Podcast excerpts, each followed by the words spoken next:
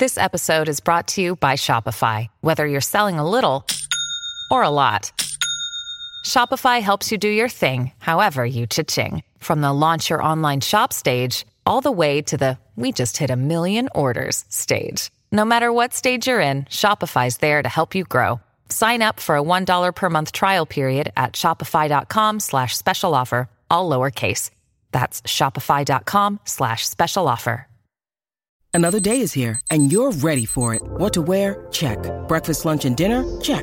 Planning for what's next and how to save for it? That's where Bank of America can help. For your financial to-dos, Bank of America has experts ready to help get you closer to your goals. Get started at one of our local financial centers or 24-7 in our mobile banking app. Find a location near you at bankofamerica.com slash talk to us. What would you like the power to do? Mobile banking requires downloading the app and is only available for select devices. Message and data rates may apply. Bank of America and a member FDIC. Think you know the Brooks Ghost? Think again. Introducing the all-new, better-than-ever Ghost 16. Now with nitrogen-infused cushioning for lightweight, supreme softness that feels good every step, every street, every single day. So go ahead, take your daily joyride in the all-new nitrogen-infused Ghost 16. It'll turn your everyday miles into everyday endorphins. Let's run there. Head to brooksrunning.com to learn more.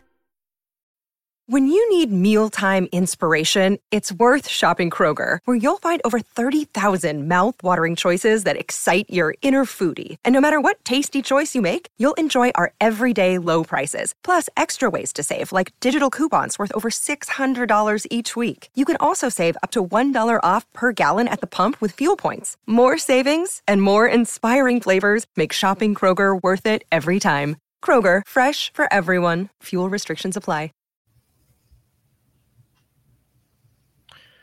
Hey, everybody. Welcome to It Never Rains on this podcast. I'm Hythloday. I'm the managing editor for Addicted to Quack. It's a website. Joining me this week is one of the great ATQ writers. Kevin, how you doing? Doing good. Uh, glad to hear it. The uh, last time we talked, uh, uh, the the the women of Oregon cross country and one men uh, was heading off to Virginia for the nationals. Uh, you know, j- just before we started recording, uh, uh, you'd been uh, following the cross country team for some time, and and uh, wanted to mention that they they finished tenth place in Virginia nationally. Not not half bad. Not a bad finish at all. Izzy Thornton-Bock was actually the top finisher on the team, came in at 40th overall. Um, so definitely a a uh, impressive performance. That's actually an All American level finish. So Yeah, um, way to go, Izzy. Uh, first, uh, uh, first top ten finish since 2018 season. So, uh, cross country team is is uh, climbing back uh, in there for uh, since a you know like a five year absence from the national scene. Um, you've also been covering the the volleyball team for this site. Um, uh, Oregon is just uh, going to be starting the um the the NCAA tournament they're they're hosting one of the sub regionals um but uh just b- they finished up the regular season in Pac-12 play and you wrote up those matches against um USC and Cal uh which they uh they finished the season with right Uh, USC and Oregon State. or Oregon State it was Yes. Cal yeah it was Cal then USC then then Oregon State that's right Uh, Yeah, and yeah. I'm pleased to, uh, you know, report that we, you know, creamed both the University of Spoiled Children and the little brother from Corvallis. That's So. very good. Uh uh yeah yeah it was uh, i think because of the thanksgiving holiday it was sort of a weird schedule. That's what threw me off because the they played usc on a tuesday which is like that's a weird tuesday for volleyball is like a weird time for doing it. Um and they you know they rather thrashed usc Yes, they did. Uh, you know, USC did manage to win one set, um, but you know, three to one. You know, you love to see a sweep, but you also love to see a, see a big victory. So, uh, we'll take it. but Um, like in two of the sets including the first one they just came out you know oh yeah, just It- i mean they they won the first set 25 to 14 um just like and and oregon had sort of had a problem at points during the season when playing at home uh of like having some slow starts or getting feeling like weirdly jittery at, you know at Matthew Knight Arena mm-hmm. and uh definitely not the case here you know they you know just they just like straight up killed them you know in the first set yes and then uh they actually forced extra points on the second set they you know it wasn't like they laid down um mm-hmm. after that and then they got mad like they love to do yeah 25 16 in the third set and then yeah uh, yeah then eh come out hard in the in the fourth. Yeah, they they they came out they came up to a big early lead in the fourth, and they let USC back into it a little bit. But then they finished, and it was like it, it was fairly comfortable for the entire fourth, you know, set, and they put them away. Like it, you know, there was really sort of like I don't want to say no sweat, you know, because they were playing hard, but like at no point did you ever really feel like USC was threatening them, like which is ha- you know that's it. That's how you want to finish you know uh, your season. Uh, uh, Mimi Colyer, you know, played a great match, right? You know, eleven kills, ten digs, um, uh, and, and, like a pretty similar stat line from Gabby uh, Gonzales uh, as well. Nine kills, eight digs, and then you know switch a switch a stat, but similar numbers. Kara McGhee coming in with eight kills and seven blocks. So uh, yeah, no, it's a deep team. You know, uh, you know they can they can rotate pretty well, keep everybody pretty fresh. Like they've got, um, you know, they're they're not just reliant on a particular like starting lineup, and then, you know, they have to play the same set all the way through, uh, uh the match. You know, like they they it's you know they, they get starting level you know players you know running pretty deep you know uh, th- throughout the team. Um uh, uh, uh, Carson Bacon, who's like very quickly becoming one of my favorite players, you know, on the team, you know, who, sort of like came out of nowhere too, like, uh, yeah, uh, five kill, three blocks, you know, in, in the match against USC. Um, uh, Hannah Pukis, of course, who's like absolutely central, you know, 47 assists, right? like, um, and uh and and then Georgia Murphy libero um 15 digs three aces you know off the service line too you know like and the liberos by definition not your tallest player so so you know getting you know three service aces is pretty damn impressive. Yeah. Um you know I I will say you know USC was playing out without their uh, leading attacker Skylar Field no. Skylar Fields but I don't think it would have made a whole lot of difference because mm. the, the sets were not close enough that I think a, a stronger offensive showing would have made the difference. Um, you even give her back, you know, give them back her f- five kills per set, and you still you still have a pretty commanding duck victory. Uh, yeah, um your article is a good read too like i think you summarized it well and the the the clips that you included you know from it uh you know the video clips uh or you know were pretty exciting and fun to watch too. So if you missed that one like definitely check out kevin's article. Um so then uh, uh, uh, that was senior night um, you know the the the last not not the last they're going to play at matthew knight arena because like i said they they're they, they're hosting the sub regionals we'll talk about that in a second. But um that that was the last of the regular season. So they you know and they had not yet learned their fate uh, for the ncaa tournament although it was pretty well understood that oregon was going to be a pretty highly ranked team and was almost certainly going to get you know uh, um, a sub regional. In fact, I think by some rankings they were the overall number five seed in the country, so they just. Mm-hmm. barely probably they just bear and they're the number two seed in their bracket it's just like march madness you know in basketball where it's it's broken into four sort of sub brackets um they're in wisconsin's um, you know, regionals in so Wisconsin is number one, Oregon is number two, um, you know, within that. So if they had just performed a little bit better, they probably would have been, you know, a number one uh, seed. And they were probably, although they don't tell the NCAA doesn't tell you this, but they were probably the overall number five seed. Um, so they just barely missed being a regional host. Um, uh, so anyway, um, uh, uh, so they will be playing again in Matthew Knight Arena. Um, in fact, later this week. Um, but they night. didn't know that at the time, so they, you know, they used that for senior night uh, against USC. But they still had one more regular season match to play against the Beavers. you know, our, our favorite team to beat.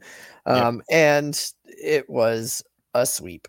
You know, I I don't even think the score, you know, the scores make it look closer than it was 25 mm-hmm. 18, 25 20, 25 20.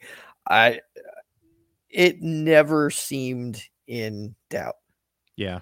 Um, I, I, think they were mad to have to go to Corvallis again. It's like, let's, let's get this over with. And I mean, Mimi Colyer put down, you know, 21 kills season know, high. Yeah. Yeah. Which is like, eh, yeah, exactly. Which like Mimi Colyer puts down a lot of kills. You know, she's topping herself. That's a hell of a performance. Yeah, and it's it's interesting that while we were all over offensively against USC, we've talked about this before. This team can play a different set. There were eleven team blocks. Yeah, like this. There was a a a, a more defensive effort on this on this series, you know. So it always kind of a fun way to to see them uh, um, change up their play style. Yeah. So that, to take advantage of you know what the other team is giving them. Uh, and then a lot of great defensive play too. You know, uh, uh, again, Murphy Libero um, had the most you know digs with twelve, but Gabby Gonzales put in eleven. Um, uh, you know, seven for for Pukis. Um, and uh, and Kara McGhee, you know, put, put in six blocks. Uh, Bacon put in five. You know, like great defensive play. Um, uh, yeah, you know, uh, can't say can't say enough about this team. Like, you know, they, they really, you know, they went out with a bang, killed their rivals. You know, what else could you possibly ask for? And on their floor, which, yeah, Yes, going yeah, going into a hostile territory and and just taking it to them, which you know they've shown a tendency to do. Yeah, previously, you know, in, in fact, I actually think this team's been. I, I don't have their schedule right in front of me, but I actually think this team's been better on the road than they've been at home. Like they they lost to Stanford and Arizona State and Washington State at home. Um, I think they only have one conference loss on the road, but I think they have three conference losses at home.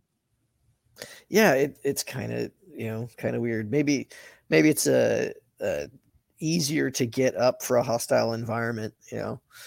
Mm. But I uh, yeah, I don't know the tournament. I I'm really excited about this tournament. I'm expecting a very deep run. Have you looked at the bracket yet? Uh, I've I've looked at the first round of it. They get uh, Southeast Louisiana in the first round. Uh, that's on Thursday the 30th. Mm-hmm. Um, it's a night game. It's like 7 p.m. Um, and uh, uh, uh, that that Oregon is pretty heavily f- favored in. Um, I mean, you don't make the tournament if you're a bad team, but uh, you know, Oregon is still, you know, favored pretty heavily. Um, and then uh, assuming that they win that one, they uh that they would take on in the second round the next day, Friday the first. Um, which unfortunately there's there's quite a bit of competition that day you know for for oregon sports fans attention um right that's the football is there, is there something else game. going on on friday there's uh, actually quite a bit it's it, it's that uh the football conference championship game and there's a basketball game um uh, so I don't know, man. Who who are scheduling this stuff is uh, uh, uh, not giving us a break. So we're um, uh, oh no, the basketball game's on Saturday. Sorry, yeah, we're, we're we'll cover that. Um, uh, there uh, there's men's basketball game on Saturday and a women's basketball game on on Sunday, but it's you know it's Michigan on on on Saturday for the men and it's uh, Baylor on Sunday for the women. So, you know we're we're all hands on deck covering you know football and then women's volleyball and then men's basketball and then women's basketball. Oh yeah, and there's the track and field opener and track Indoor and field, track as and you field. may know, yeah. is somewhat popular uh, at uh, the University of Oregon. Uh, you may have heard. Um, so yeah, runners. Yeah, a couple. Um, so yeah, all hands on deck uh, for Oregon this weekend. Um, so yeah, uh, uh, and and uh, anyway, so assuming that Oregon defeats uh, Southeast Louisiana, the round two, uh, which they will also host, uh, would be against the winner of um, Iowa State, Iowa State or Hawaii. Hawaii. Right. And actually, that match um, happens before the Oregon versus Southeast Louisiana match at 7 p.m. The, the Iowa State versus Hawaii match takes place at 4 p.m. So actually, Oregon will know their. Uh, their Their their opponent. opponent before they even play. I mean, assuming that they they win. Um, uh, I don't believe they played Iowa State during the regular season, but they did play Hawaii. Um, in fact, they they went to Hawaii, right?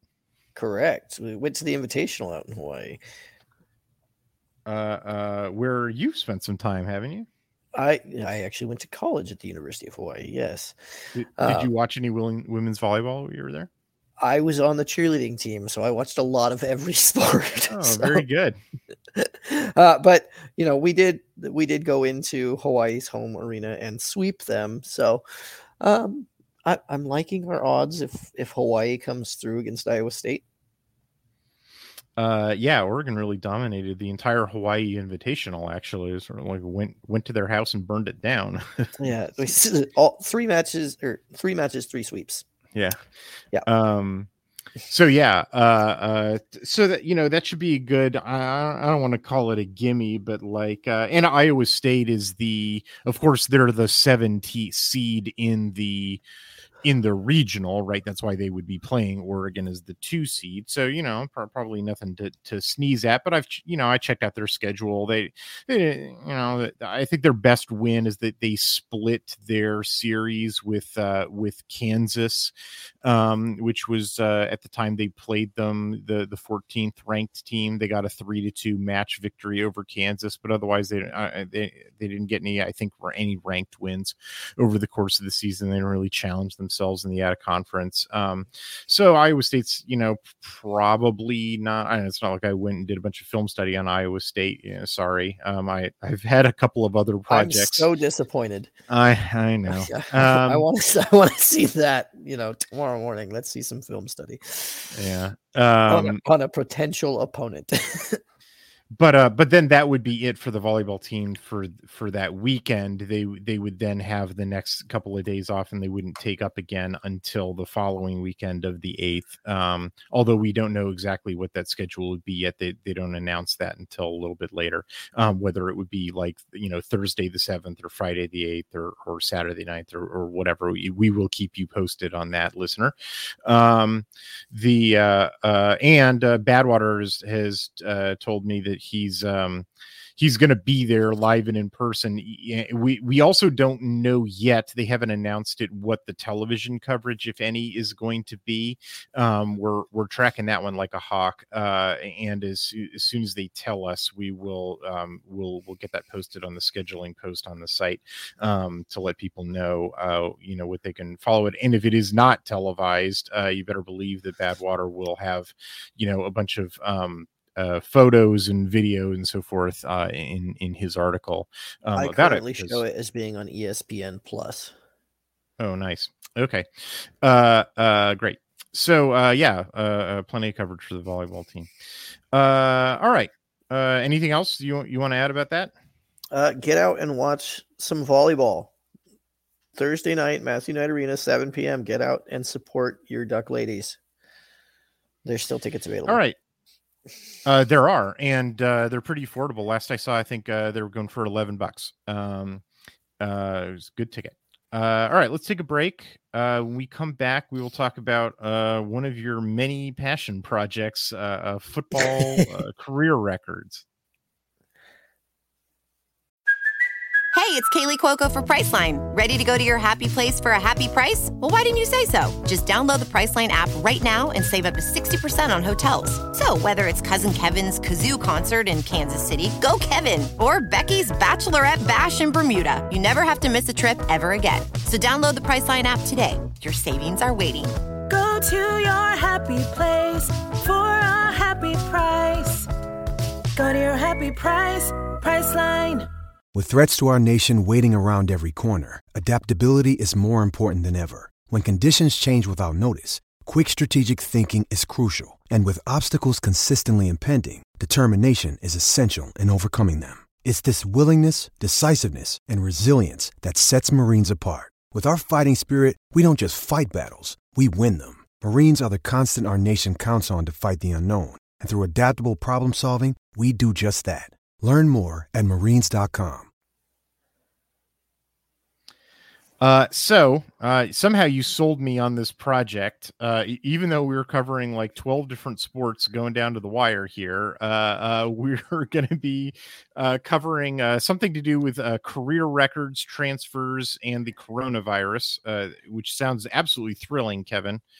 Uh, uh, it should be going up about the same time that this podcast does. Uh, what do readers have in store? Uh, well, you you're going to experience the uh, caffeine fueled rant about how so many career records are getting broken, and they all are going to have an asterisk by them. Mm. Um, uh, you know, it's it's kind of something that I that I've had kicking around in the back of my head ever since. Uh, I, I honestly I think it was since Joe Burrow showed up at LSU.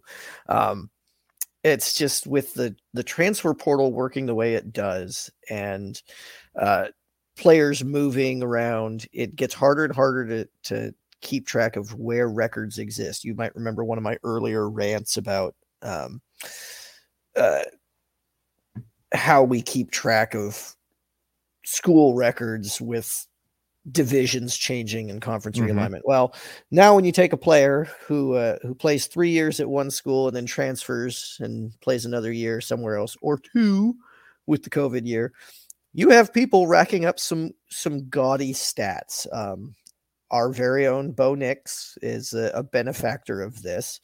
Um, unlike several transfers, uh, go go back to Joe Burrow, who I think his greatest achievement at Ohio State was making sure that the Gatorade was full when they threw it on Ryan Day. Mhm. Um, then goes to LSU and has has an okay time. Bo Nix was a three-year starter at Auburn before coming to Oregon, and he has lit it up in the Pac-12. Um, if you amalgamate his career stats, which I am the kind of nerd that does, um, uh, 14,750 passing yards, 105 touchdowns, uh, which would put him first place in both categories at either Auburn or Oregon.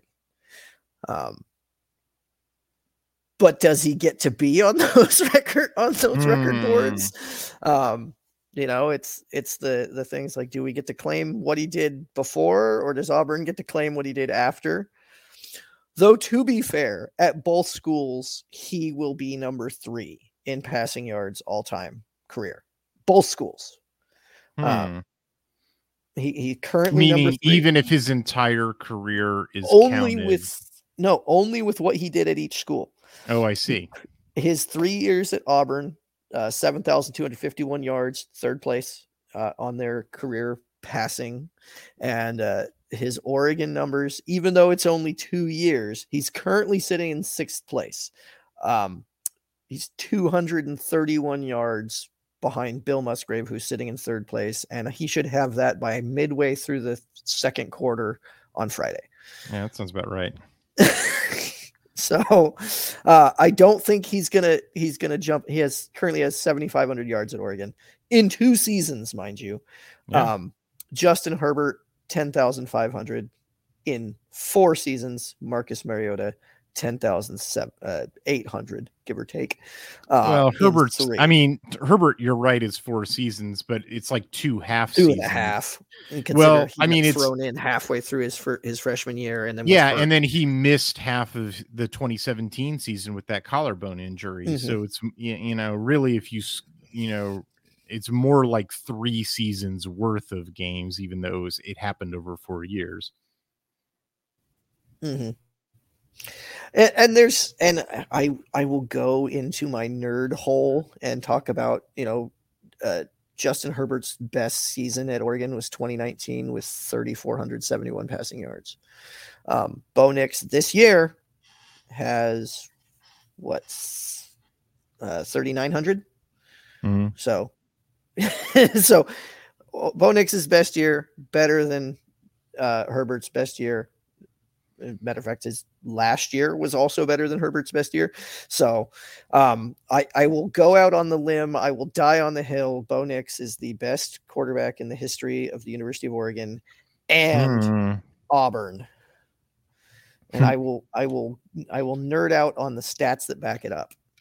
So, are are you only going to discuss quarterbacks in your article?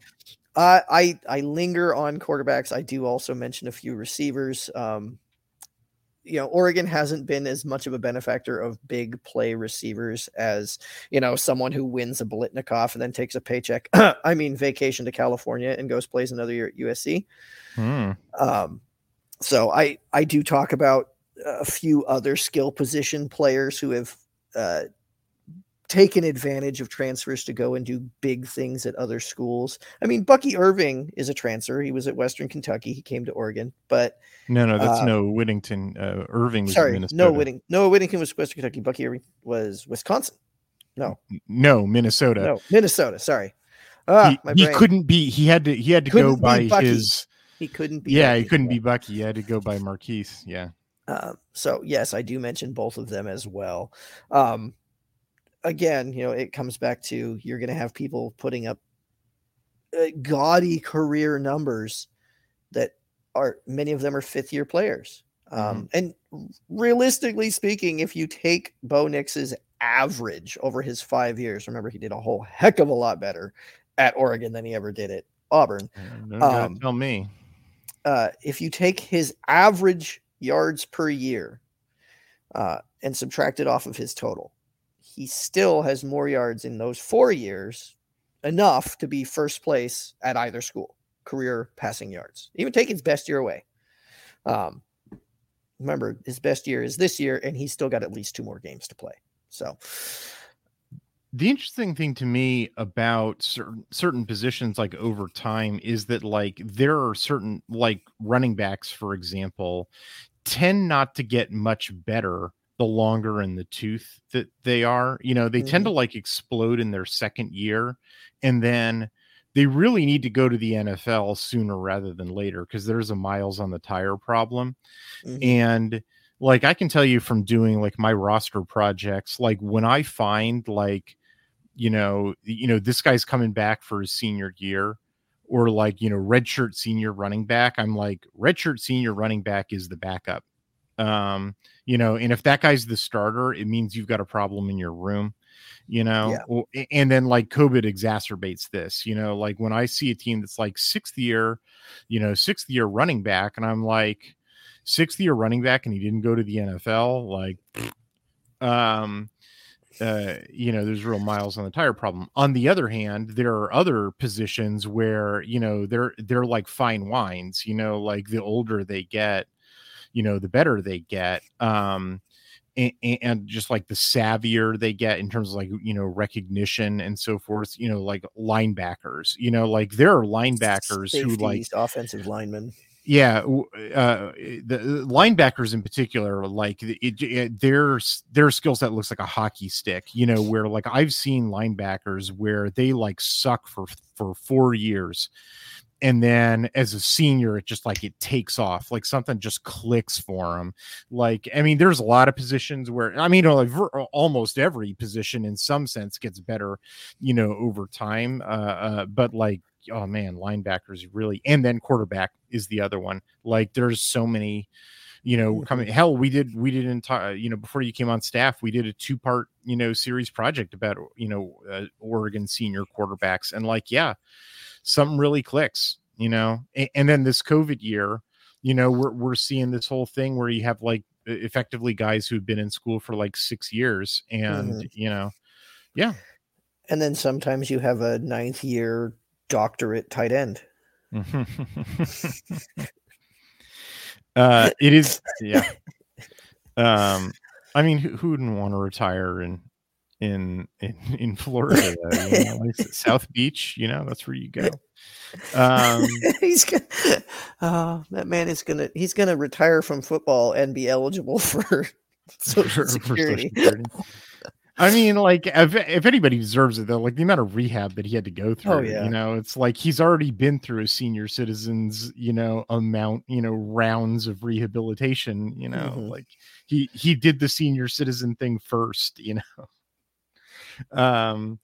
Uh. Yeah. So uh, you know, you're you're absolutely right. The way that sort of COVID, uh, you know, scrambles the record books it, it hasn't just played it you know like i've been primarily interested in, in seeing certain teams that are like that are built to hmm so like as as the the the transfer portal and certain like roster management tools have really gotten liberalized over the last several years. Um you've seen a lot of teams at one end of sort of the talent spectrum kind of stop doing the red shirt thing with with the exception of certain positions like offensive linemen where it really you know really and truly you know the the the older you are the better you are and you really do want you know to homegrown those guys and, and have them stick around you know no matter what the you know talent profile of your team is you know but those guys are sort of the exception I'd Um, say defensive secondary is another one where uh, the game slows down so much for players in the in Mm. the second year. But I I take I was a cornerback in in middle school and high school. I will not say I was ever good enough to play college ball at the Division One level, um, but I can tell you that the difference from one year to the next in a system is tremendous when you're playing defensive back. But for a lot of other positions, even ones like at the defensive line, where I would have considered them to be up until recently, you know, I sort of would go with the conventional wisdom of like, hey, no freshmen on the lines, you know, offensive or defensive. Um, I, I'm I'm turning around on that. at Oregon's too deep this year. the I know, line? man. I'm turning around on that question. Oregon's or our three deep rather. Because but- Oregon but- runs three deep.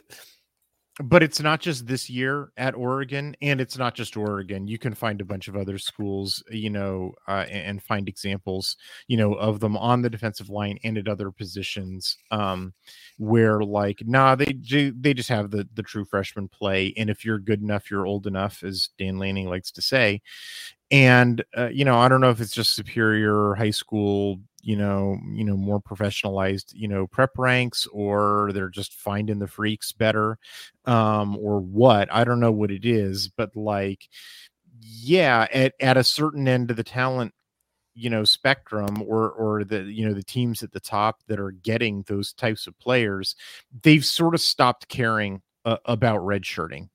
You, you know they're sort of like y- you know i- i- when we get a guy who's good enough to play as a true freshman first of all we're expecting to get that type of player you know that that's the type of you know recruiting profile that we're doing now. And Mhm. second of all that like when we get that guy you know whoever wins in fall camp or, or whatever like or whoever's just best this week like that's it you're playing. Like and and the idea of like oh we need to like oh you already put in your your four games. I guess we can't play you because we're preserving your red ship red shirt and, and we're planning five years down the road like that doesn't really exist anymore for for a lot of teams you know and for a lot of teams whose talent profile looks like oregon. And yet, having said all that, there are still schools on the other end of the, the spectrum that are the other way and the sort of the liberalization of you know roster management and the covid holiday have also benefited them where they're like oh yeah our team is made up entirely of sixth year seniors and the reason that they're sixth year seniors is because of the covid holiday and to your project like oh yeah there are those dudes who you know they've racked up six years worth of stats at their school and those records are never going to be broken because Oh, like yeah. God knock on wood when the hell else there's is there going to be six years worth of playing time you know for any given kid at a school like i, I sure hope not you know Yeah. Well, you also figure mm, usually if someone's a sixth year or seventh year, there's an injury year in there. There's an there's like Yeah. an extra year where they weren't actually playing. Um, well they they played like their four years and then shut it down, preserve their red shirt. Mhm. And then some other year they played a little bit and got hurt and then were awarded a medical red shirt. Yeah. And then they got to play the COVID season and that was a free eligibility holiday.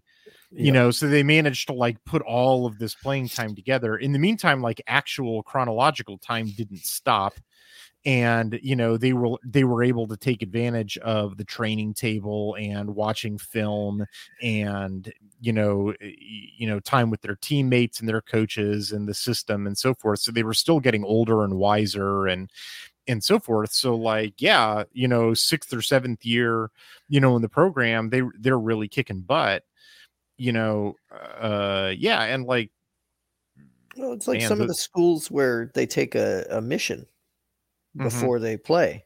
Um, and I know that a lot of those, while they're on their mission, they have like a training schedule that they're keeping. So, those are really interesting. I've I've studied, you know, I, I I've been studying Utah for a long time now, but then Oregon played BYU in 2022, and so you know I use all the same, you know, roster database tracking tools, you know, to to track you know those types you know at a conference opponents as well and like and you know uh, talked to um you know the locked on cougs uh, guys you know as well for a podcast and it turns out they have like very sophisticated software for keeping track of lds mission you know folks and like uh uh yeah it's a, it's very interesting to see how both utah and uh byu and it, those aren't the only schools that are no, Oregon has players that, I Yeah. mean, we, we had one, uh, was it Logan Sagapolu? I, I Mhm. will butcher names, was supposed to take a mission and then COVID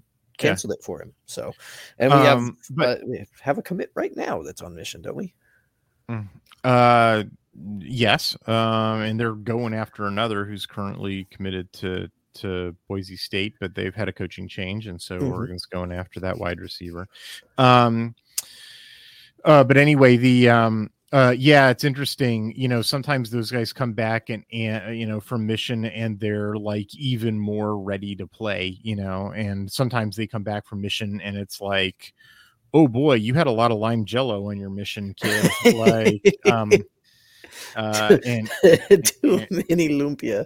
yeah so um uh yeah that that can be a double-edged sword um but yeah, as as to the point of your article like it's um it, it is it is interesting to sort of track like the like how you keep track of records because the idea that everybody is just they arrive at their their school they have five to play for uh you know they complete that and then off they go and so everything is apples to apples um like oh my god like it's it's barely true for anybody you know Mhm. y- y- y- between transfers and covid and you know and and and uh and and injuries and like who gets to to count where and as you say lds missions and uh and a thousand other things um like yeah how exactly you count up these records is uh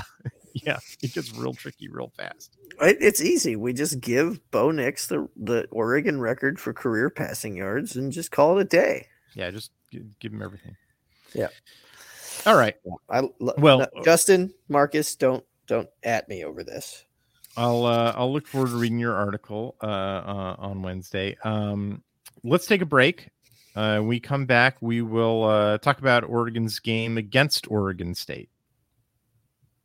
Mother's Day is around the corner. Find the perfect gift for the mom in your life with a stunning piece of jewelry from Blue Nile. From timeless pearls to dazzling gemstones, Blue Nile has something she'll adore. Need it fast? Most items can ship overnight. Plus, enjoy guaranteed free shipping and returns. Don't miss our special Mother's Day deals. Save big on the season's most beautiful trends. For a limited time, get up to 50% off by going to BlueNile.com. That's BlueNile.com. So speaking of a team um, with a very you know different roster management strategy uh, than Oregon, that you know it's definitely the team that I had in mind when I was on that little rant in the last segment. Um, you know, it was uh, uh, y- you know doing this, doing my summer write up of Oregon State.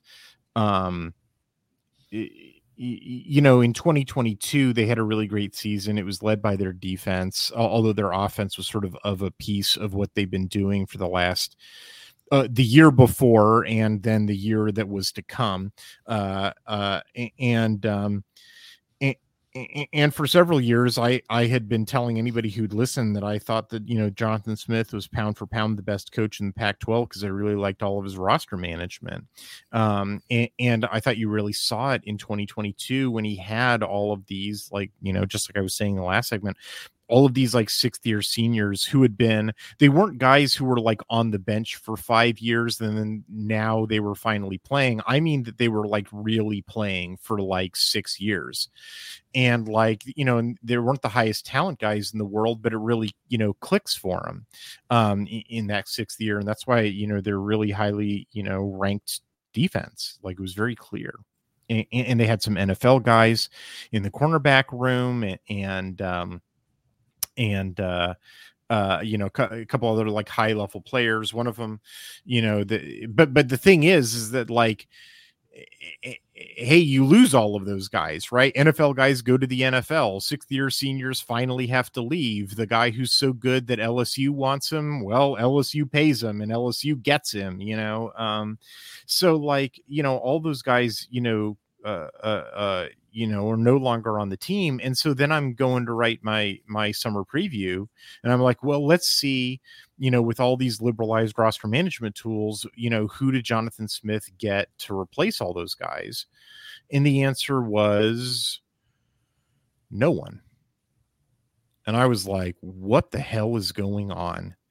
Um, and, and, you know when i when i talked to our oregon state contact he was like well he's sort of just trusting the internal development here. And i'm like you know uh, the, the the same sort of internal development that produced all the guys from last year. And i'm like that's not what happened last year. You know what happened last year was guys who were like consistently playing at this school or their previous schools you know junior colleges or whatever and, and so like they were sixth year seniors who had been playing for six years.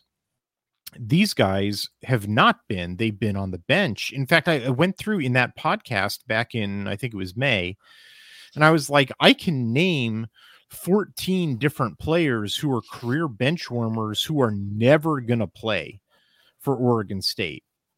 Like they're never going to see the field and a more aggressive roster manager would have cleared them out and gotten the the cap space, you know, to to fill out the roster, you know, with transfers and strike while the iron is hot. You know, like they, they had just had a 10 win season. You know, they could tell, you know, transfers, you know, like I'm gonna get you into the NFL. Look at all the dudes that I put into the NFL. Look at all the three stars and and no names that I put into the NFL. You know, come play for for Oregon State. And it's not just the defense too. He needed to replace wide receivers and he needed to replace tight ends and in particular tight ends because this was the other thing about breaking down their film like that they need tight ends to help them block for their run game. Like their offensive line is well developed and they punch above their weight class because their offensive line coach is really good. Well now michigan state's offensive line coach.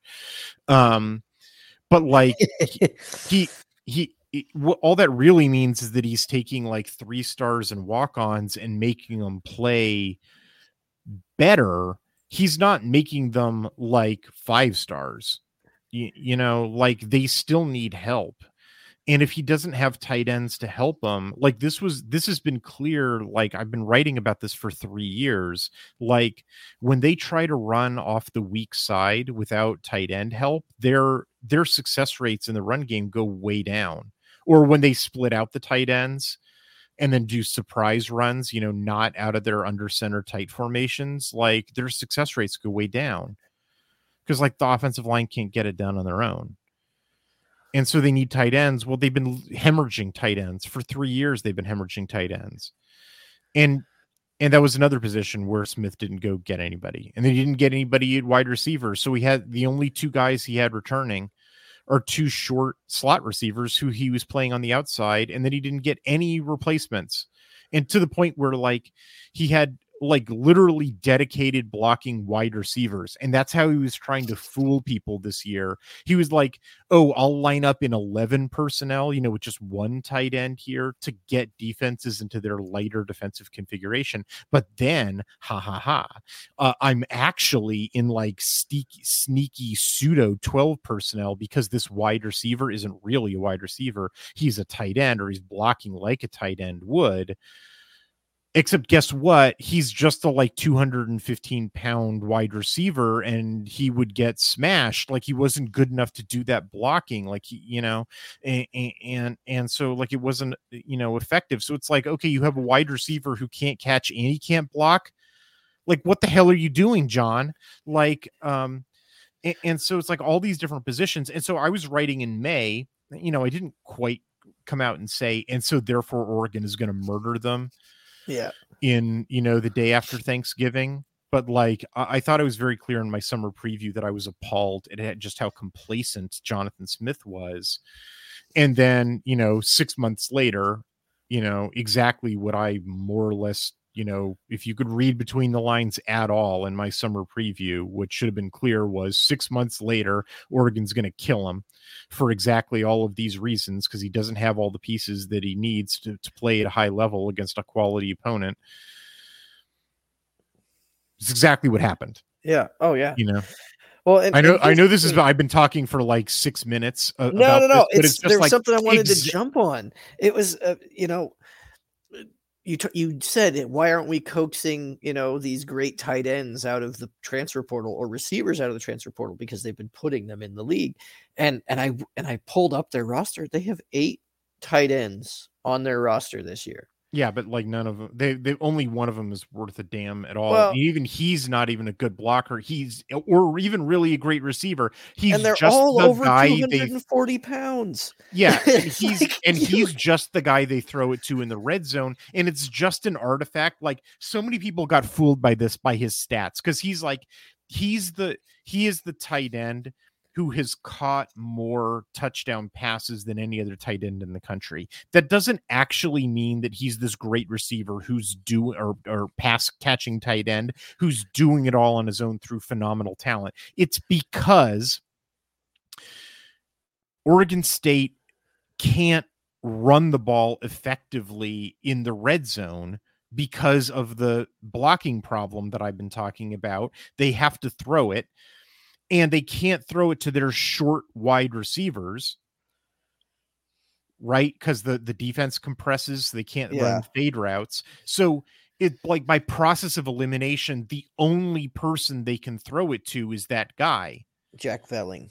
Right. And so Jonathan Smith, he should be credited with one thing, which is that Oregon State or and actually Washington while he was their offensive coordinator, he he draws up actually really good red zone passing schemes and and wherever he's been at, Washington while he was there and Oregon State while he's been there, their red zone touchdown conversion percentage is always been like top 5 in the country. He's it's one of the things that eh, people don't people actually give him a lot of praise, some of which I think is deserved, some of which I don't. But the part that I think is absolutely 100% deserved is he is a very clever um, red zone uh, a play designer.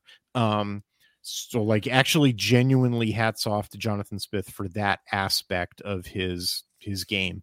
Um, and Jack Velling, that tight end, is it's just by process of elimination he's the beneficiary of it but it doesn't actually mean that he's this phenomenal tight end. He's just the guy. Like he's just he's just the product you know of Mhm. that. Um so everybody got just got fooled you know and, and so like he the, so when you say they've got eight tight ends i'm like like Well, seven of them 19 receivers. So yeah, exactly. Seven of those tight ends aren't worth a damn, and the eighth who is worth a damn isn't even really that. Like, you know, he's he's not he ain't Terrence Ferguson or Patrick Herbert, you Yeah. know. Um, and like all of this is elucidated in my preview article like i was very clear about it because the film was very clear and i you know because it's the last game of the season i have a you know a ton of film on them and actually because the team doesn't really change for years i have like multiple years worth of very like contiguous film you know on them so it's like it's it's this hyper detailed article and then like everything that are like came true. I was very like very proud of this article. Um uh and Well, the game I know a lot of people were sorry, I didn't mean to cut you off there. no no no a lot of a people were talking about Oregon State, and uh, you know, my my my cheering pattern is Oregon, the team from Oregon, whoever's playing USC. So I I cheer for Oregon State, except in the Civil War. well, Um, they didn't they didn't get a chance to play USC this year I, unfortunately The- yeah, I know because they didn't probably would have beat them this year because Yeah. as bad as as uh, uh, DJ occasionally self-destructed, it was not as bad as the five interceptions that were Mhm. thrown against USC uh, previously, and Yeah. they still like they beat them in the Coliseum, and then I think it was I have it backwards, and then lost at home with five interceptions, but. There were a lot of conversation that Oregon State was a quarterback away yeah from winning several games. And well they went out and they got a quarterback. The problem was that quarterback was up and down, and he tended to be down in the close games and up in the in the ones. that you know his. Uiagalelei uh, is interesting because like he definitely has like more of an arm like he's he- like when he connects there you can see the zip on the ball you know he's definitely got a bigger arm and, and like they're for bigger passes. Um and the other thing that should be like counted for him is you know uh, when comparing him to previous oregon state quarterbacks is that previous oregon state quarterbacks all had better dudes to throw to. That is true. and, and again that comes it comes back to jonathan smith and just his failure to stock the cupboard. Um that said the other thing that jonathan smith should have done is fire brian lindgren the quarterbacks coach because like that dude sucks like at developing quarterbacks and like all the problems that uh Uiagalelei had at Clemson in terms of inconsistency and inaccuracy and like uh it's sort of technical to get into but like the way that he moves in the pocket and finds hot routes like is is lacking um and this is i don't know this is difficult to, to to discuss over a podcast but i'll just say that like the, the it's the kind of thing that you that is actually exactly what you hire a quarterbacks coach to do like a lot of what quarterbacks do is like born not made um but there are other things that are very specific like that need to be taught and Mhm. And the stuff that needs to be taught had been is like is the stuff that's missing from his game. And the fact that it's still missing you know th- uh, you know th- th- at this late date is like yeah it's because lindgren sucks. Like he's the worst quarterback coach in the pac 12 now that eric morris is gone. Um and so yeah that's another like strike against jonathan smith for like not recognizing and getting rid of that guy. Um so like yeah you're right like the the exact same like problem in terms of like efficiency and being able to get them out of third and long situations. I mean their third and long conversion rate in 20 uh, 23 is identical to their third and long conversion rate in 2021 and 2022 and those were the years that that people were like you're a quarterback away you know? So it's like you're still a quarterback away you know like just because the guy throws it farther when they connect right? It, it means that he's more explosive but he's not more efficient. And efficiency was the problem not explosiveness. So it's like you didn't actually solve the problem. Um that said he you know he didn't have a terrible game against oregon. You know he, he he connected on some passes. He took advantage of a couple of mistakes that oregon make in the back end. You know i wrote those up in my article. Um damn crossing routes being wide open. Uh, I mean, yeah, the deep, the deep crossers. Yeah, I mean, Oregon was making some mistakes in the back end, definitely. I mean, part of that had to do with their sort of like real monomaniacal focus on stopping the run, um, which, which you know, they kept them in certain like personnel packages that left them a little like short short manned in the back end, and they were sort of like, okay, well, we dare you, DJ Uiagalelei, to beat us over the top, and he was like, okay, and then he did, you know, so it was sort of like, uh, all right, good, good for you, kid. And the other thing that I'll say is that like he was getting the most pressure that he's probably ever seen in his career um in that game. And he didn't really like he had some balls batted down and he got hit while he was throwing on several occasions. But like that's different from you know when you were physically being hit you know or when the ball is being hit that's not you mm-hmm. panicking that's like you physically or the ball physically being altered in its trajectory like the other thing is like quarterbacks panicking, like making wrong decisions, dropping their eyes, you know, that sort of thing. I didn't see that at him at all. Like he was actually a pretty cool customer, um, which I give that guy a lot of credit for. Um, you know, like genuinely, like good, good, you know, good for him. And, and I liked seeing the the scenes of him together with his brother. That was fun. That was that was nice. Yeah, I I I uh, was jumping up and down like, and I was screaming my head off when Matayo got that sack, and I was like, "What?" Yeah. Was like, "It was his little brother." I I thought there was something so perfect about the fact that he sacked him without touching him by throwing the left tackle into his brother. Yeah. It was like the immaculate sack, you know.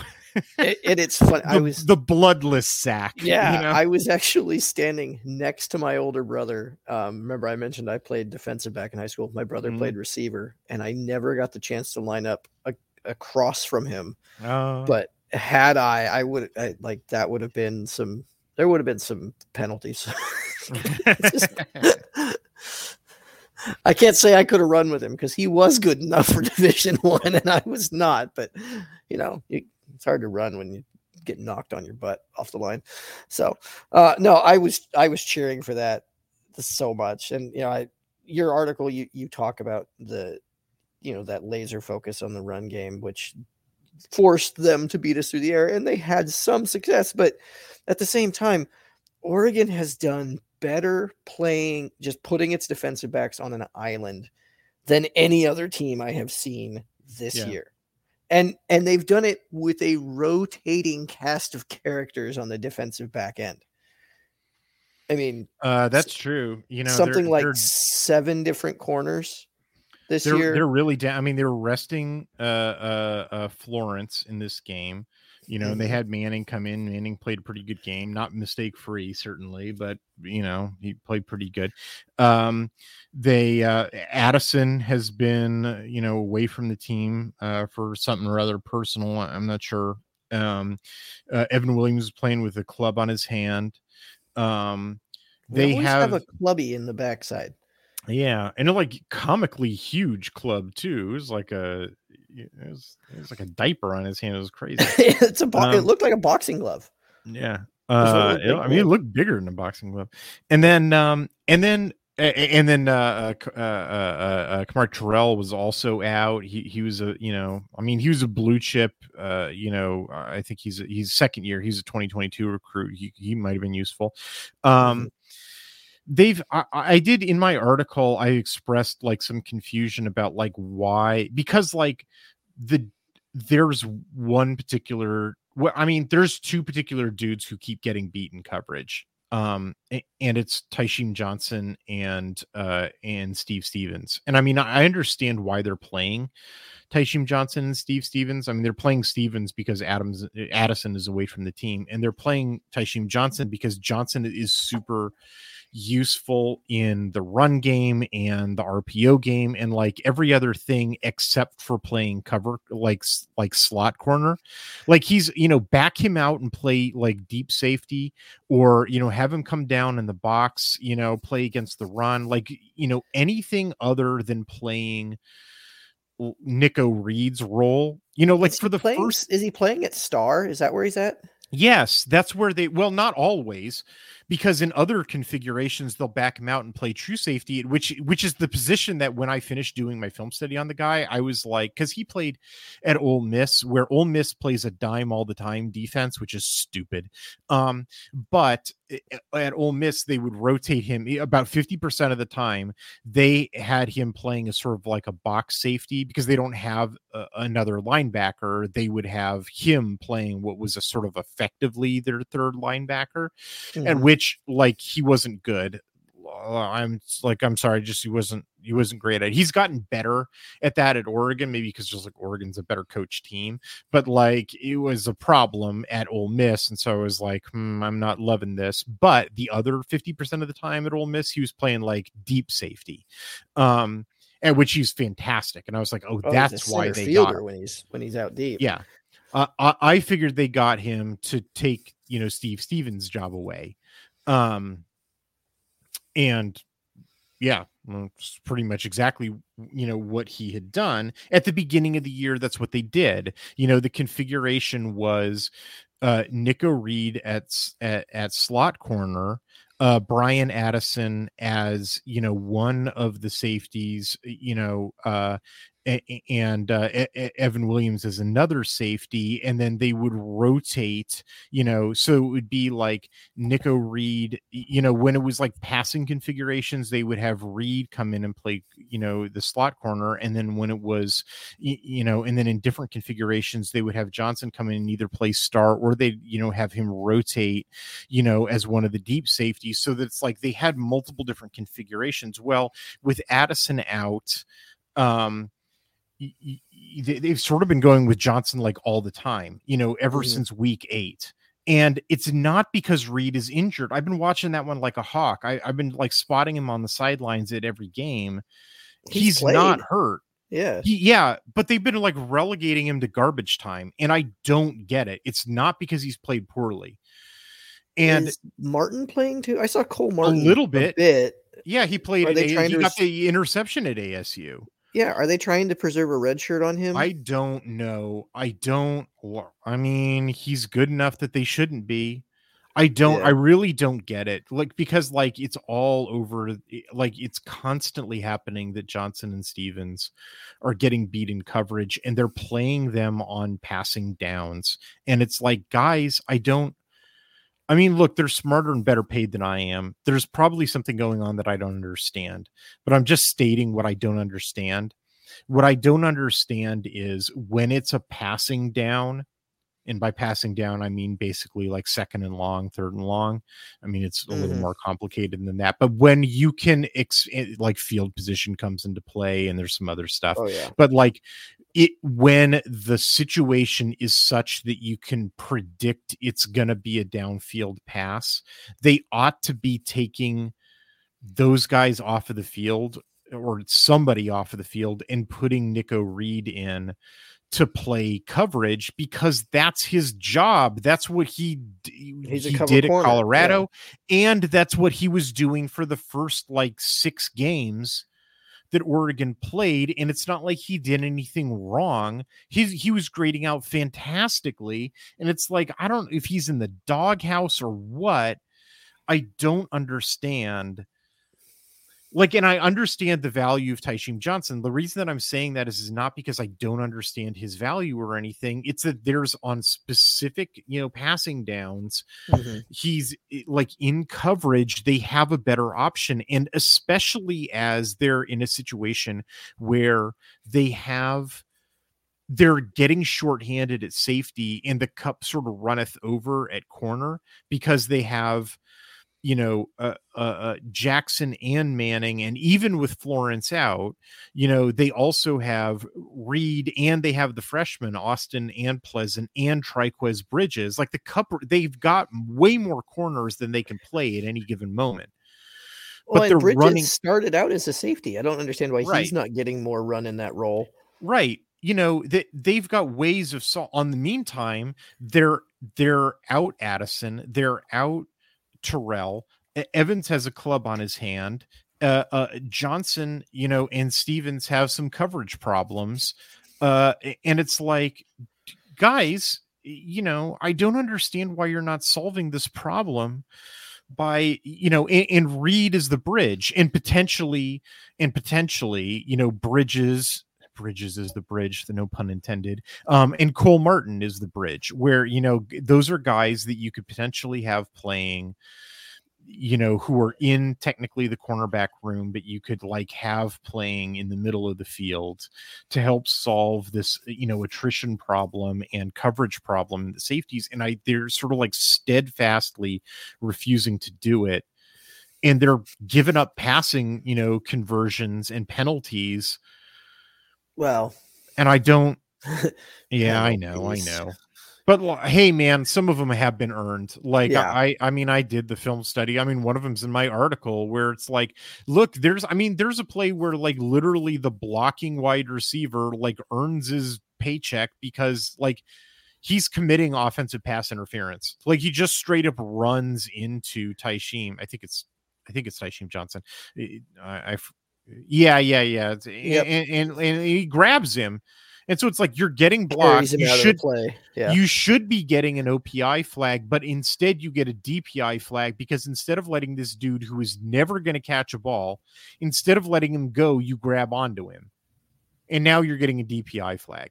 Oh, and also Steve Stephens gets his hips flipped, even though they're bailing purchase out into covering the underneath throwing lane, you get your hips flipped and you give up the pass to the tight end. The tight end that I just spent like five minutes talking about who can't catch passes in the middle of the field. Like, yeah. Uh, you know, like it was so stupid. Like that, that pass pissed me off so much like it was such like a, a confluence of like here's Oregon getting a, a, stupid penalty when the opponent is the one who should have got the penalty. You have Stephens screwing up in coverage. You're losing one of the benefits of doing a sim, you know, so you're losing the whole point of doing a mint defensive structure. It was just like this is, you know, and you've got the wrong personnel on the field in the passing down. Well, just like Jesus Christ, guys, figure it out.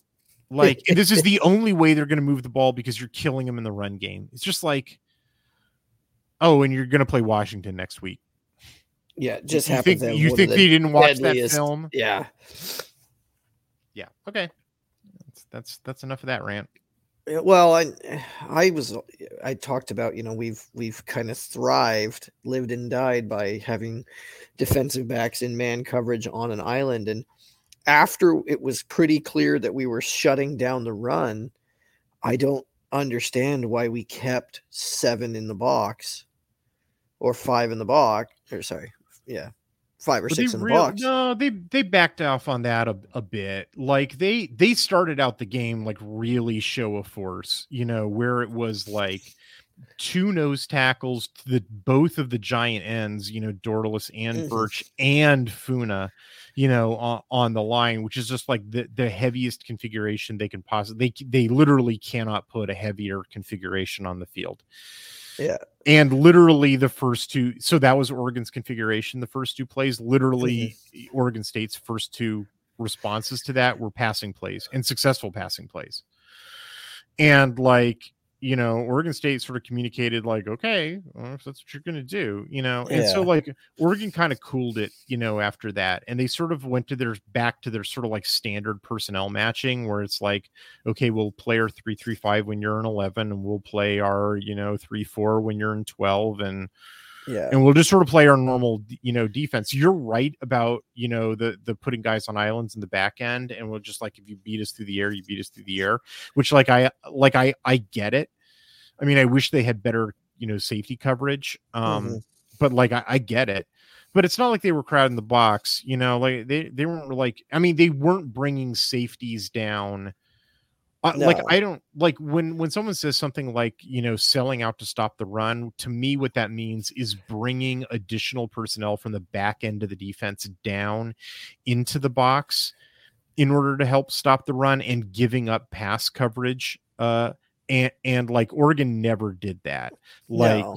but I think we could have shifted some like you know, Jamal Hill and Jeffrey Bassa are both converted safeties playing linebacker, mm-hmm. and they can very easily drop back into coverage or even just kind of spy, you know, where it's their their responsibility as the quarterback. If he, you know, if there's a gap, go get him. If there's not, mm. just kind of stand back and take away those underneath crossing routes. But I don't want to see, you know, Brandon Dorlus dropping back into coverage. Well, he, he wasn't like He did. Hmm, I didn't. Go look at your film review again. You actually captured like two different plays where he like simmed and then backed off into coverage. Brandon oh, okay. backing off into his zone. I mean, okay, like that, but that's not. I do not know what what I'm point are you making? Like I, Oregon, I'm thinking or, that we could have once we'd established that we were going to stop the run. Like we not that we were selling out, but we we took away their run game and they were beating us over the top, and they kept hitting those same cross like deep crosses and then deep outs. It's like okay, shift. I mean, not they were intermediate not deep. Their yeah, longest deep, passing yeah. play was 19 yards. Yeah, like. the, the, I'm talking about the 10 yard crossers and outs, um, which I consider, you know, I guess that's intermediate. Uh, put, you know, put one of your linebackers back or swap one of your three linebacker spots with an actual designated defensive back and you know say okay you've you've We've stopped you from running. You've been getting it done with the pass. Now we're gonna see make you go back to try and use your. I mean, they never. I mean, they never had a third inside linebacker on the field. Like I don't what inside linebacker. Do you want them to go third, down to a one inside linebacker look? Third linebacker. I mean, they because we were running. What it's the mint, but it's like a a four three effectively. No, no, it's I mean, it's a three. It, it they never got any. You, you're you, you I mean, if what you're asking for is to go to a dime package, like uh, like uh, they I mean, they weren't going to go like yeah, we don't run a dime. I know Oregon does run a dime, but like they weren't going to go to a dime against this offense. Like they weren't going to let them establish the run like at all. Like you're, I mean, you're, if that's your point, you're right like oregon was you know they were they were willing to take whatever damage oregon state was going to do in the passing game uh uh you know um like if what it would have taken in order to completely shut down Oregon State's passing game would be going to a dime and therefore uh, you know uh, allowing them to establish the run like no that was a bridge too far they weren't going to do that like okay. and so but, like their strategy would be like we're going to shut down the run and if that means like you sometimes you hit some passes like you know we'll live with that we don't think that you can pass enough to win this game and they were right you know oregon state only put up seven points so mm-hmm. They, you and know, even that was sort of like penalty assisted. Yeah. yeah. Well, but they did, you know, they did one thing. It was our lowest scoring output of the season. Yeah, that was. I mean, that was. I think that wasn't really because Oregon gas. State was playing keep away with the ball, though. That was Oregon screwing up in the red zone. Like, yeah, you know, Oregon had multiple opportunities to score that they they came away with no points you know they had a missed field goal they had a uh, uh, uh, well and they also sort of you know played a low possession game which i still i've been turning this over in my head i still don't really understand why they did that like you know their first drive was 15 plays of which mm-hmm. 10 were runs and they took like eight minutes off the clock i don't really understand why they did that like to sort of, to prove that they could like was that psychological I think it was honestly. you remember there was a billboard that said "We own the trenches" with Oregon State players on it in Eugene. Mm-hmm. Like that's that's picking a fight. Okay, I'm gonna say something now, which is it's because it's getting late at night and I'm getting a little loopy. But like, rivalry games are stupid and make you do stupid things. And i'm actually kind of and and i was thinking about this all throughout watching the ohio state versus michigan game and just thinking this is this game is terrible. And i don't actually think these teams are are like top five teams at all like both of those teams look like mid as hell to me and and like they don't play any teams for the entire season like their entire season is one day long and it's each other and it's like they mm-hmm. hate each other but they're totally codependent on each other like like if, football teams were people eh, like they they would be like a, a, a, an abusive codependent married couple who Yeah. like hate each other but could never get divorced because they need each other. Um and like because like they're like what is Ohio State without Michigan? What is Michigan without Ohio State? They don't play anybody. Their entire playoff resume is each other because it sure as hell ain't Penn State. Or Notre Um, Dame. Yeah, exactly. So it's just like, you know, and for all the people who are like, it's insane to to talk about firing Ryan Day for for losing to Michigan three games in a row. Like, what are you paying him to win?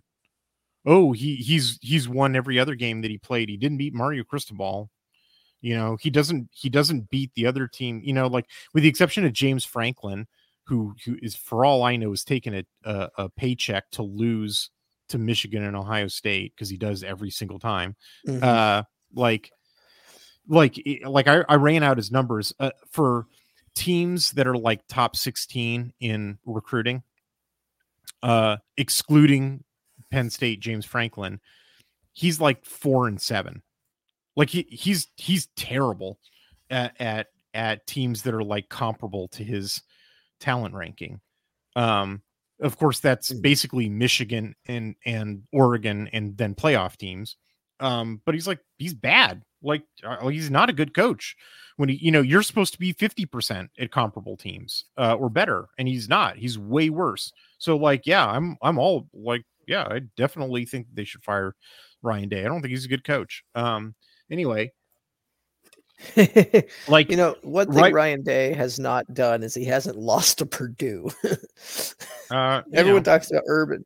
Urban Meyer's like, oh, Urban Meyer always beat Michigan. Yeah, but he lost to Pur- Purdue And, and uh, struggled against Tennessee Tech. I'm going somewhere with this, which is that like rivalry games make you lose your mind. Um, like there's, I mean, go look up the, uh, go look up Parker Fleming's, you know, how bad did we really get beat, you know, net success rate. Like Ohio State outplayed Michigan and they lost because of bad coaching decisions, you know, like the, the fourth down call. I can't Um, imagine what that's like. yeah, right. Uh, well, but it was the opposite one. He chickened out. He should have gone for it. Hmm. And like he didn't understand uh he didn't understand that he had a big advantage running against Michigan. Um uh, like he was trying to feed his his his stud, you know, Marvin Harrison it wasn't working. Like anyway, I was sitting there thinking that the whole time after I had watched, you know, Oregon you know, as you say, you know, maybe play to the billboard. And like in Oregon State and like all the chippiness in the game with like suplexes that were stupid. And like Oregon State was tripping players and the refs weren't calling it Yeah. and and like i mean there was it was lucky there wasn't a brawl in this game rivalries make you do stupid shit um and, and rivalries are real dumb out of bounds. It- yeah well I, I that wasn't a dirty hit like it wasn't No, not the one that we got flagged for. The one that, that they didn't that hurt. Um, yeah i, I know the one that gary Bryant. bryant, but it wasn't Yeah. like i i, I got you were in the stadium i got to see that on tv i was maybe one of the few examples of like seeing it on tv you got a better angle like it wasn't it wasn't out of bounds and it wasn't dirty it was just an, an unfortunate thing for him to have gotten hurt on but it, it was it was perfectly fine like yeah. anyway um my, my here's like one of the weird kind of perverse you know perverse logic. I'm actually really looking forward to oregon going to the big 10 because you know what the big 10 is full of? Teams with trophy games they got like a shit ton of trophy games. They got the old oaken bucket, and they've got the little brown jug, and they've got the axe, and the Paul. They've got like three different trophies that are named after Paul Bunyan for some reason, and like they're they got trophies coming out the yin yang, man. Like you, David Pollack, like my hero on ESPN, at, at some point on game day years and years ago, like uh you know somebody you know comments ah the big 10 you know which leads the league in in rivalry trophies and and david pollack who remember played you know defensive line at georgia says gotta play for something Because there's nothing else to play for. not in the big 10 um And I was just like, oh man, it was a good one. Anyway, uh, yeah, and, and and guess what Oregon gets to do next year? They get to walk in with like a more or less clean slate. And, and, and I believe like almost every one of those teams in the Big Ten, like Oregon's won their last game against them. Like, you know, Oregon la- famously last won their last game against Michigan. Oregon won their last game against Ohio State. Oregon win their last game against Purdue. We're going to win their last game against Indiana. Won their last game, several games against Wisconsin and Michigan State. Did, uh, you know, there might be one exception, and it's really stupid. But I did we lose to Nebraska? No, Oregon beat Nebraska in the second game, the Willie Taggart. Okay. One. Yeah. Okay. Uh, Oregon won their last game against USC and UCLA. They didn't win their last game against Washington, although they're got a chance to fix that on Friday. Like, I, I mean, there may be some team that they haven't played since like the 70s that they haven't like. Oh, it turns out they've only played Rutgers. two games against Minnesota and they never beat them or something like that. But like, you know, with that exception, like. Oregon's going to walk into that and they're not going to have like, there's no baggage right? Like the Big Ten is replete with baggage. And like the baggage makes you do stupid stuff. And what we saw against Oregon State was stupid stuff. And what I kept seeing in the Michigan Ohio State game was stupid stuff. And if your theory is correct about Oregon playing to the billboard was stupid stuff, like in in all I want to do when I'm charting and coming up with strategies and or trying to predict strategies is like don't do stupid stuff. Like, man, I kind of like the idea of walking into a conference where there's no baggage and just being the most talented team, but without any hangups. Like mm-hmm. that could be pretty good. I'm I'm just waiting for all of the comments because uh, we're gonna have one of the smallest stadiums in the Big Ten.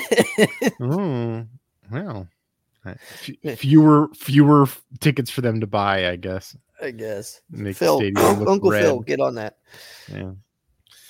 All right, we should wrap it up there before I get any loopier and insult uh, our Oregon's new home uh, anymore. Uh, uh, you got any parting words of wisdom for us, Kevin? Uh, you know, I probably, I probably do if I had anything going on in my head other than my last two brain cells fighting over third place. So. Mm. All right. Well, uh, uh, I, I, hope maybe if you rub them together, you'll you'll have a lightning bolt uh, come together. Of course, it never rains on this podcast.